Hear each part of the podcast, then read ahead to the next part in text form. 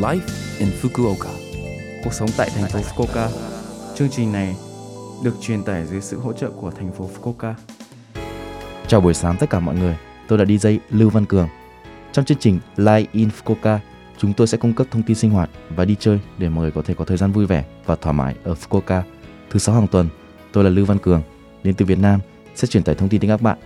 Chỉ một chút thời gian ngắn thôi, nhưng rất mong các bạn hãy cùng đồng hành với mình nhé.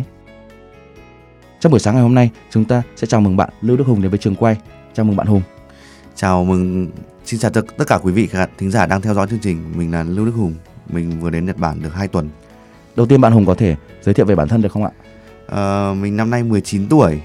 Sở thích của mình là anime và manga. À, bạn Hùng mới đến Fukuoka được 2 tuần ạ. Đúng rồi ạ.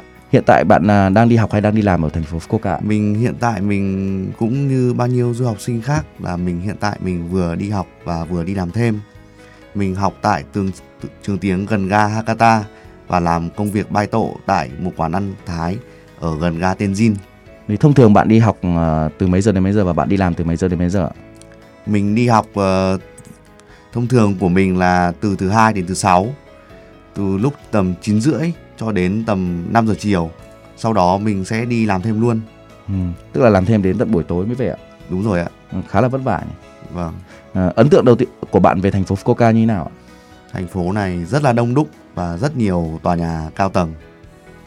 Và mọi người vừa, vừa đập vào mắt mình luôn đó chính là mọi người đi bộ và đi xe đạp rất là nhiều. Ừ, Còn ở Việt Nam là mọi người đa phần đều đi xe máy. ừ. Ngoài những cái điểm khác biệt đấy thì bạn có thấy Fukuoka là có những cái chỗ điểm à, vui chơi nào không ạ? Có ngay sau khi mình đến đây mình đã tức tốc ờ, chạy đến khu Lalabot để Ừ. xem tượng ờ, một Gundam khổng lồ. Ừ.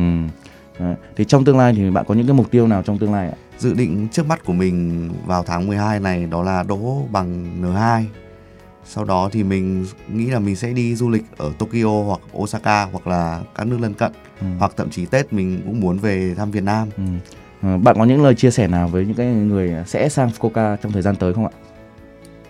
Các bạn hãy ờ, cứ cứ đến đây mà trải nghiệm. Ở đây có rất nhiều thứ mới mẻ.